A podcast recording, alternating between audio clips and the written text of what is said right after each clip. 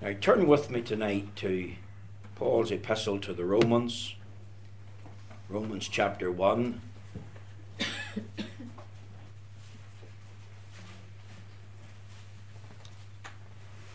Romans chapter 1.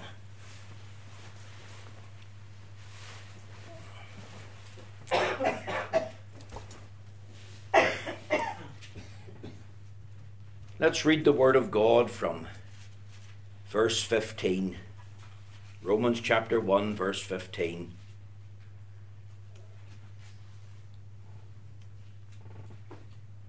If you find the place, let's hear the reading of God's precious, infallible Word.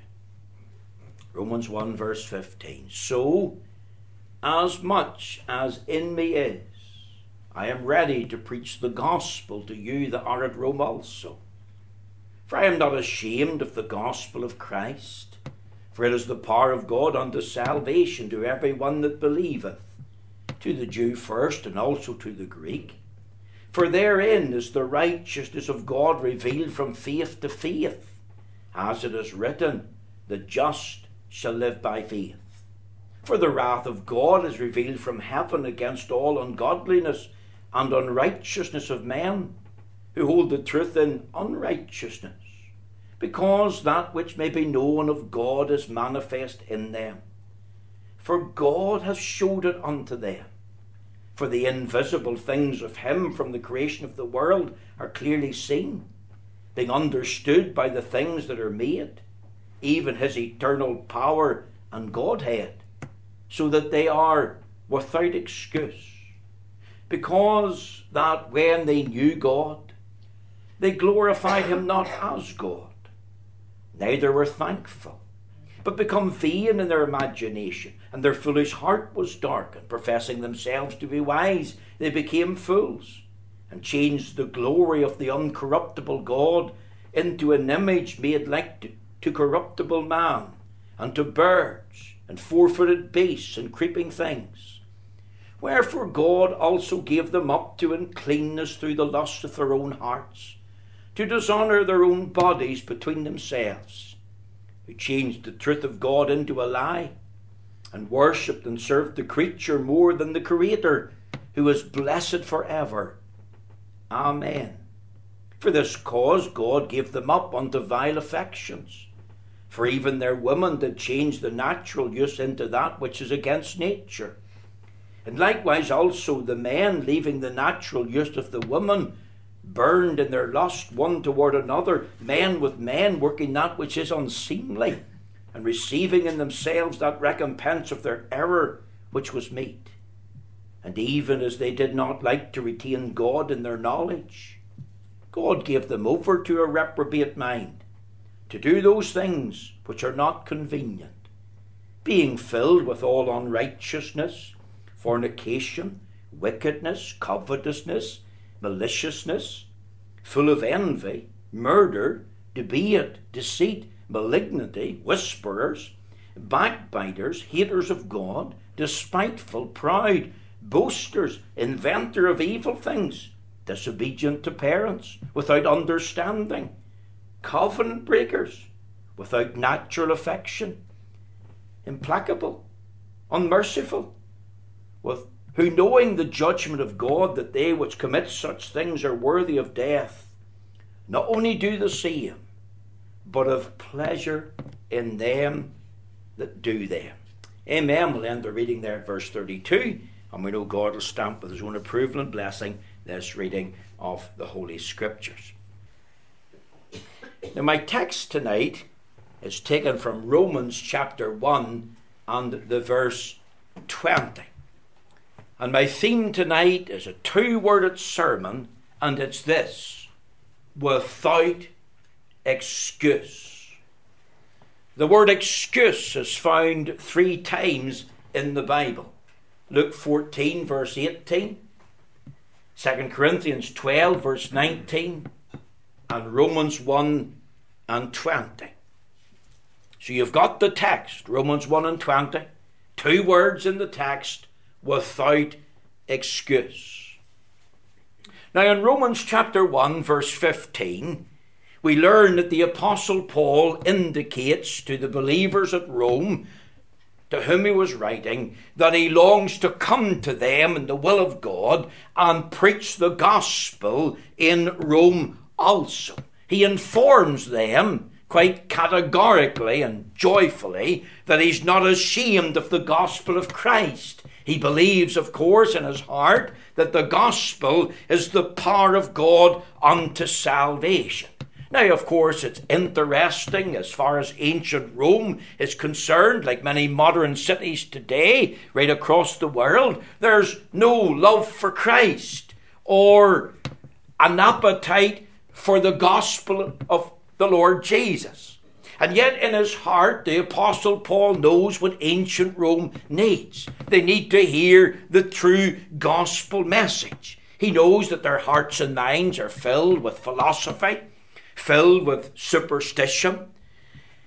They have deeply ingrained religious beliefs and what they didn't need was more philosophy, more superstition, more ingrained religious beliefs. No, what they needed was the clear, plain presentation of the gospel in the power of the Holy Ghost. The word power is dynamis, from which we get the English word dynamite. And as far as Apostle Paul is concerned, whenever he would get to Rome, his ambition in going there was to preach the gospel. And of course, the heart of Paul's gospel message centered in the person and work of Jesus Christ. Jesus Christ was born for sinners, lived a sinless life for sinners, died an atoning death for sinners, rose again bodily from the dead for sinners, and now lives in the power of an endless life for sinners whom he saved by his free sovereign grace. So I want you think of the heart of Paul's message. I want you to think of the Apostle Paul heralding forth this gospel message whether it was to the Jew or to the Greek, whether it was in the land of Spain or in the land of Italy. Paul wanted to go there. And Paul wanted to cry out to all who would listen, Thus and thus saith the Lord. Isn't it interesting?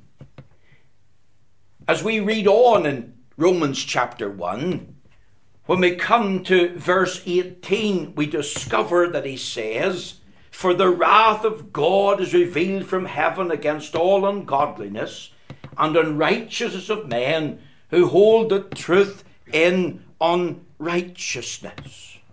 And what the Apostle Paul does in Romans chapter 1, verse 18, right through to Romans chapter 3, verse 20, is he begins to set forth in great detail what he believes to be the very heart of the problem, whether in ancient Rome or in Spain or in places like Corinth and Ephesus and elsewhere. He doesn't mess about, he doesn't mince his words. If we were to ask him, Paul, what is the greatest problem in Rome? Is it educational? Is it the environment? Is it security issues? Is it health care? Is it employment? What about the treatment of slaves? His answer would be none of those things, important as they are, are not the heart of the problem. If we were to ask the same question, what is the heart of the problem today in our modern society in the 21st century? Is it educational? Is it environmental? Is it national security issues? Is it health care and its failures? Is it employment legislation, employment law? Is it Brexit? Is the heart of the problem really to do with the introduction of abortion? Is the heart of the problem bringing in same sex marriage laws? No. And a thousand times no. The most important issue, as far as the Apostle Paul was concerned, was a spiritual issue. The issue of how to deal with the sinfulness of the human heart. Because Romans chapter 1, verse 18, right through to Romans chapter 3, verse 20, deals with a detailed description of the sinfulness of the whole of the human race. The most important matter, he's saying, in the whole world is one's personal practical relationship with the God of heaven. And of course, we know we live in an age like an ancient time when men and women, young people, put all sorts of excuses up. They bring forth arguments, arguments against the church, arguments against the Bible, arguments for the existence of God, and so on and so forth. And they dismiss it all by a sheer obstinate unbelief. But it still doesn't change the fact, as Paul introduces us in verse 20, to the fact that they are without excuse. When it comes to God, when it comes to the gospel, men and women are without excuse. And I want us to think about our theme tonight, without excuse. And I want to give you four reasons why men, not only in the ancient world, but in the modern world, are without excuse. Here's four reasons why all men are without excuse. Firstly, the wonderful revelation of God renders you without excuse. Look with me at verse 19. Romans 1, verse 19, because that which may be known of God is manifest in them, for God hath showed it unto them. You see, men and women tonight have some knowledge of God in their heart and mind. God has given them that knowledge. God has implanted that knowledge. God has imparted this knowledge. Now, it's not a saving knowledge. I want you to understand it's a general knowledge of God. Look with me at verse 28. And even as they did not like to retain God in their knowledge, that means they had God in their hearts and minds. That means they had some knowledge of God and His existence. Mankind has some general knowledge of God, who He is, what He's like, and the way that He works. I want to stress it's not a full and complete knowledge. I want to stress tonight that it's not a, a, a, a, saving knowledge of God. This is a general knowledge that God has been pleased in common grace to give. So it's a, it's a, it's a common gracious knowledge of God. I want you to understand that. This is a general knowledge, an awareness, a consciousness that God is, that God exists. And what I'm saying tonight is this is a given knowledge. God has shown it unto them. God has implanted it. God has imparted it to them. I want you to think also that this is what I'm calling a, a generic knowledge for the sake of alliteration. God has planted this in all men universally. All men, all women, young people, boys and girls have a sense, have an awareness, have a consciousness of God. And God has put it there. That's the way He has made us. Isn't that interesting? This is true of every soul. No exceptions. Jews and Gentiles alike, no matter if they're religious or non religious, no matter if they're rich or poor, educated or not, no, no matter if they're a prince on the throne or a pauper in the street, it's a fact. In their hearts and minds, all men are stamped with a consciousness and an awareness of God. Remember when the Apostle Paul went to Athens? Athens, of course, was a city full of idolatry. There were statues everywhere. There were icons in every corner. And the place was given over to religious superstition and idolatry. The city was full of it, so much so that the Apostle Paul, Acts 17, tells us that he was grieved in his heart. In other words, he was vexed that the city was given over to idolatry. And in the midst of it all, he came across an altar. And this altar had a, an inscription. And this is what it says To the unknown God.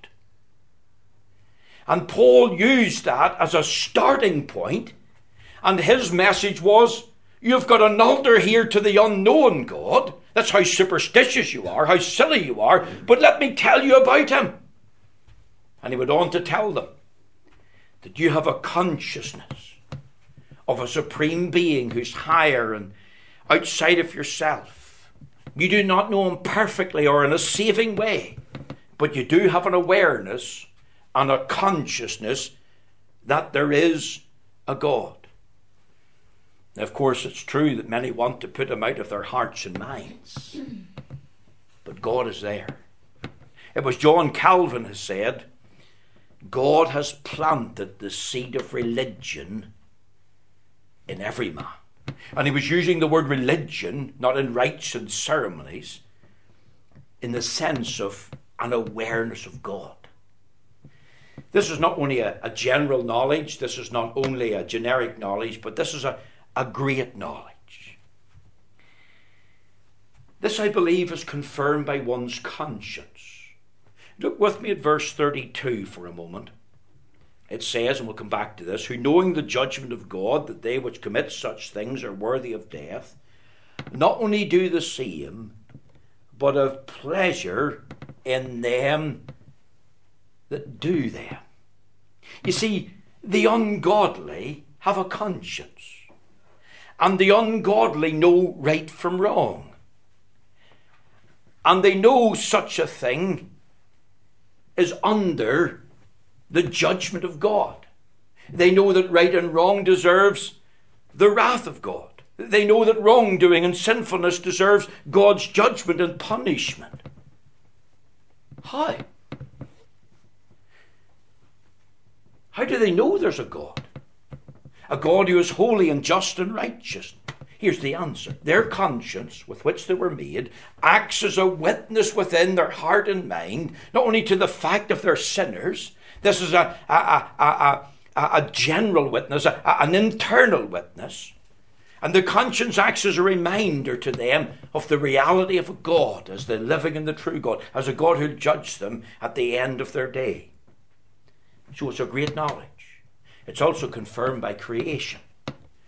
Remember what we read in Psalm 19 and in the verse 1. The psalmist made a tremendous statement. Psalm 19 is all about um, general revelation and spiritual revelation. The first six verses are about general revelation. The rest of the text, 7 through to 14, is about special revelation. But listen to verse 1, Psalm 19 The heavens declare the glory of God, and the firmament showeth his handiwork. Day unto day uttereth speech, and night unto night showeth knowledge. There is no speech nor language where their voice is not heard. I want you to link that up with Romans chapter 1 and verse 20. Paul says, For the invisible things of him from the creation of the world are clearly seen, being understood by the things that are made, even his eternal power and Godhead, so they are without excuse. You see, the earth and all around us tonight acts as a great external witness. Not only have we got an internal witness, our conscience, that tells us there's a God who is holy and just and righteous, who'll punish sin, but also the earth and all around us acts as a great external witness. The earth around us testifies to us that there is a God. The whole of creation draws our mind back to the reality of God as creator. If there's a creation, then there's a creator. And we believe, of course, there is a creation. In the beginning, God created the heaven and the earth. He made it in six literal 24 hour days. And because there's a creation tonight, there's a creator, and we're dependent on Him. And in Him we move and live and have being. And we're accountable to Him. You think of it tonight. The sun in the sky, the stars that shine at night, a blade of grass in the field, a, a, a rose in the garden, a tree laden with fruit, a snowflake, a raindrop, the thunder, the lightning, the seasons of the year. They all testify to the existence of God. God is seen in the works of creation. And what is seen of God? Romans chapter 1, verse 20. Look, look, look at it again. It's, it's important that you grasp this. For the invisible things of Him from the creation of the world are clearly seen.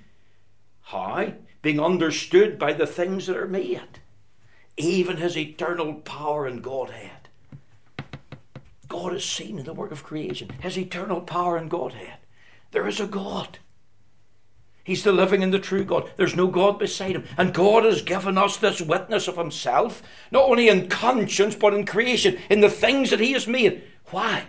So that no man is without excuse. You see, tonight there is a God. God has revealed himself to you. And has given you a general knowledge. It's generic. It's right across the whole world. It's universal. And it's a great knowledge. And if you refuse it, if you fail to acknowledge and honour Him, if you refuse to love and serve and worship Him as such, then I want to tell you tonight you're without excuse. Without excuse because of the wonderful revelation of God.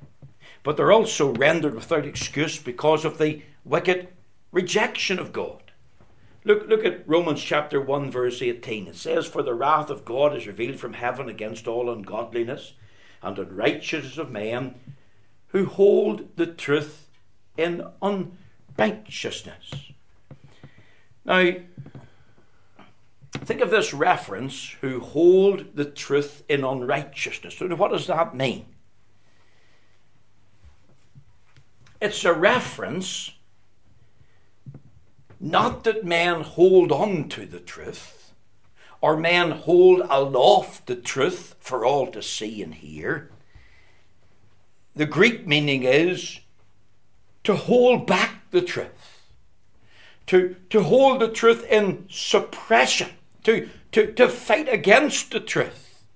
If you link it up with verse 28, and even as they did not like to retain God in their knowledge. The picture is an individual rejecting the knowledge of God, fighting against it. It's the sinner who wants nothing to do with God. Remember, the Bible says, Psalm 14, verse 1, it says it twice, Psalm 53, verse 1, the fool have said in his heart, There is no God. There is, as in italics, the fool have said in his heart, No God.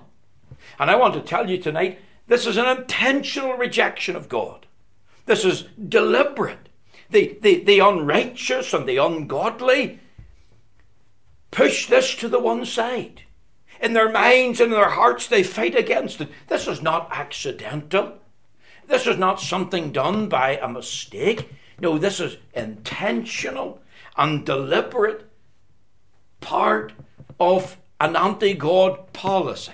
They do not want God, they reject Him. I want to tell you something else. This is an individual rejection. And what does it flow from? It flows from man's pride. Look at verse 22. Professing themselves to be wise, they become fools. See, men think they're better and wiser and greater than God. Was not the devil's lie, at least in part, to Adam? Ye shall be as gods, knowing good and evil. God doesn't want you to take of this fruit of the tree of the knowledge of good and evil, because the moment you do that, you'll be as wise as God, Adam. And of course, Adam disobeyed. And we know that spiritual death came into the world through Adam, wherefore, as by one man sin entered into the world, and death by sin, and so death passed upon all men, for that all have sinned. Adam doubted what God said. Ye shall surely die. The devil, of course, whispered into his ear, Ye shall not die and he believed the lie of the devil. And spiritual and physical and eternal death at that moment entered into the world. The Bible says, The soul that sinneth, it shall die. And this individual rejection, it flows from man's pride. It also flows from unthankfulness. You, you think tonight, it says in verse 21, because that when they knew God, they glorified him not as God, neither were thankful base ingratitude of the sinner. See, every one of us tonight, everyone in the whole world, owes their existence to God. In Him we move and live and have being. Acts 17, verse 28. Our life, our health, our strength, the very air that we breathe, is all given to us as a gift by God. And yet you think of men tonight in their rejection of God even though God has blessed them with these benefits of life and health and strength, many other gifts beside, daily loading them with benefits, they have no love for God. It's as if they take all the blessings all the benefits, and yet they say in their heart, in their mind, no God. It flows from unthankfulness. It also flows from base desires. It says in verse 21 because that when they knew God, they glorified him not as God, but became vain in their imagination, and their foolish heart was darkened. You see, they refused to recognize him as God. They refuse to accept that they're dependent on him. In him they move and live and be. They, they refuse to accept that they're accountable to him. They, they, they, they wanted glory for themselves. They were full of vain, empty imagination. They were full of a, a foolish heart. And therefore, easily and readily and quickly they embraced sin and wickedness. You think tonight of the calls for abortion and demand. You, you think of the desire for same sex marriage in the United Kingdom in Republic of Ireland. You think tonight of the worship of idols, men bowing down to stone and to trees. You, you think of the, the embracing of false religion, any crazy harebrained scheme that men can come up with. Men will embrace it readily and quickly. Some great thing.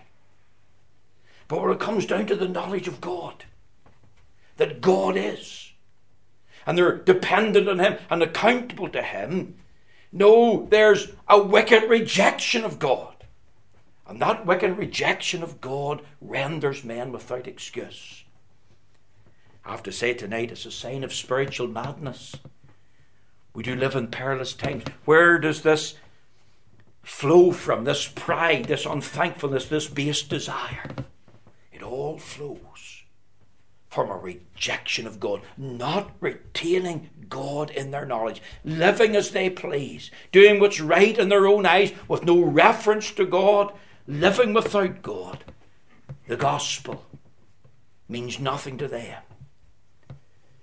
Let me ask you tonight does that describe you? Have you your fist up in rebellion to God? Are you like Pharaoh who is the Lord, that I should obey him?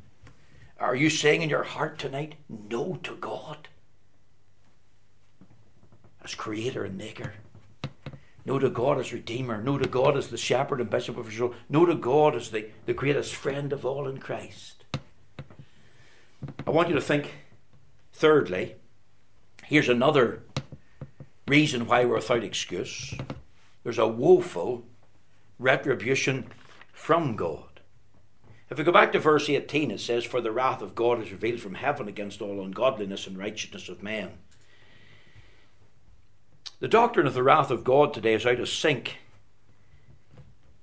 in this modern world. Um,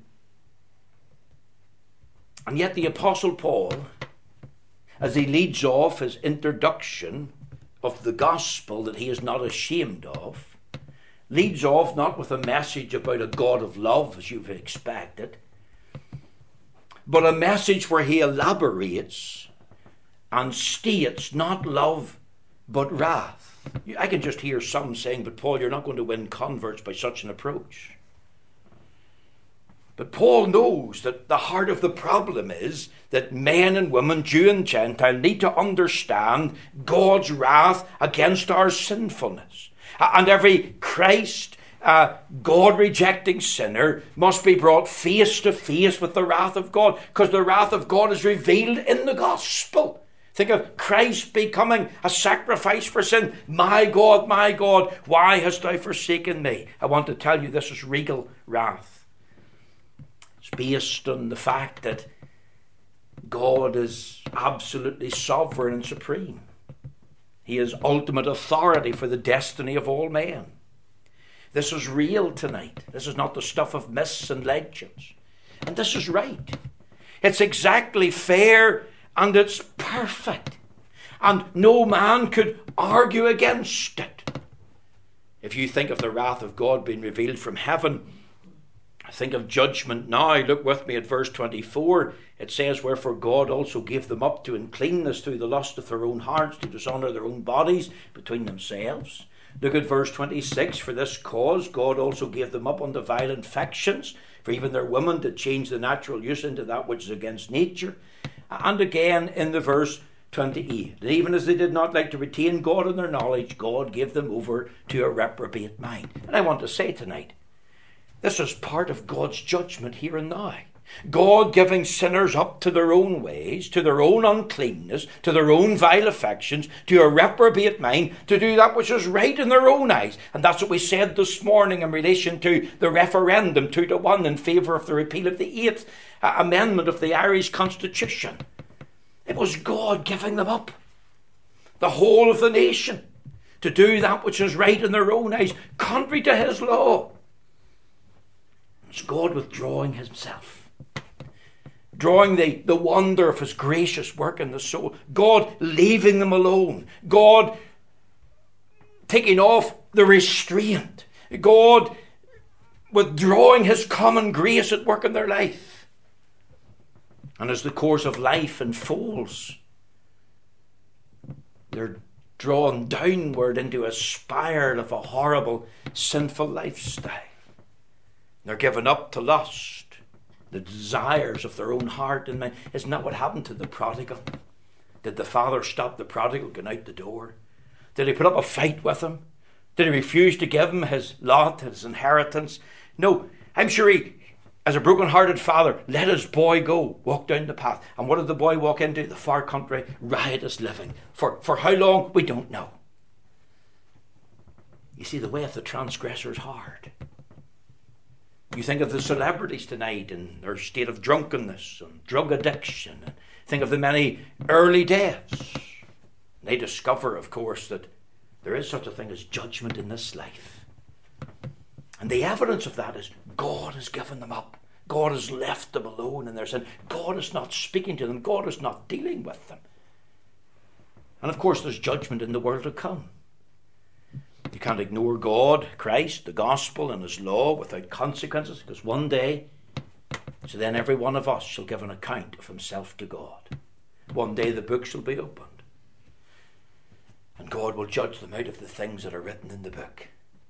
And in that day, they'll be without excuse. On that day, they'll be speechless. Why are they without excuse? Because of this wonderful revelation of God. Why are without excuse? Because of this woeful retribution of God. Why are they without excuse? Because there's a wonderful redemption from God. See, but Paul comes to Rome, he comes with a message. It's a message from God. I have a message from God for you. This is what the gospel is. The gospel starts with God, it's all of God and all of grace. And God's message is about his remedy for human sinfulness. Paul is introducing the sinfulness of the whole world. Before he, he, he, he introduces anything else, here's the need for the message. The message is good news. But why do they need it? Because of the sinfulness of the heart. The heart of the problem is the problem of the human heart. And God's message, of course, centers in the personal work of Christ. It's Christ that saves. It's not the church. It's not membership of the church we preach. It's a, it's a relationship with God. Neither is there salvation in any other, for there's no other name under heaven given among men whereby we must be saved. And, and God's message calls sinners to repentance. There was a time when, when God winked at the entrance of man, but now commandeth all men everywhere to repent. Sinners are summoned to repent, be sorry enough to quit their sin, and to believe the gospel, to put their faith and trust in Christ.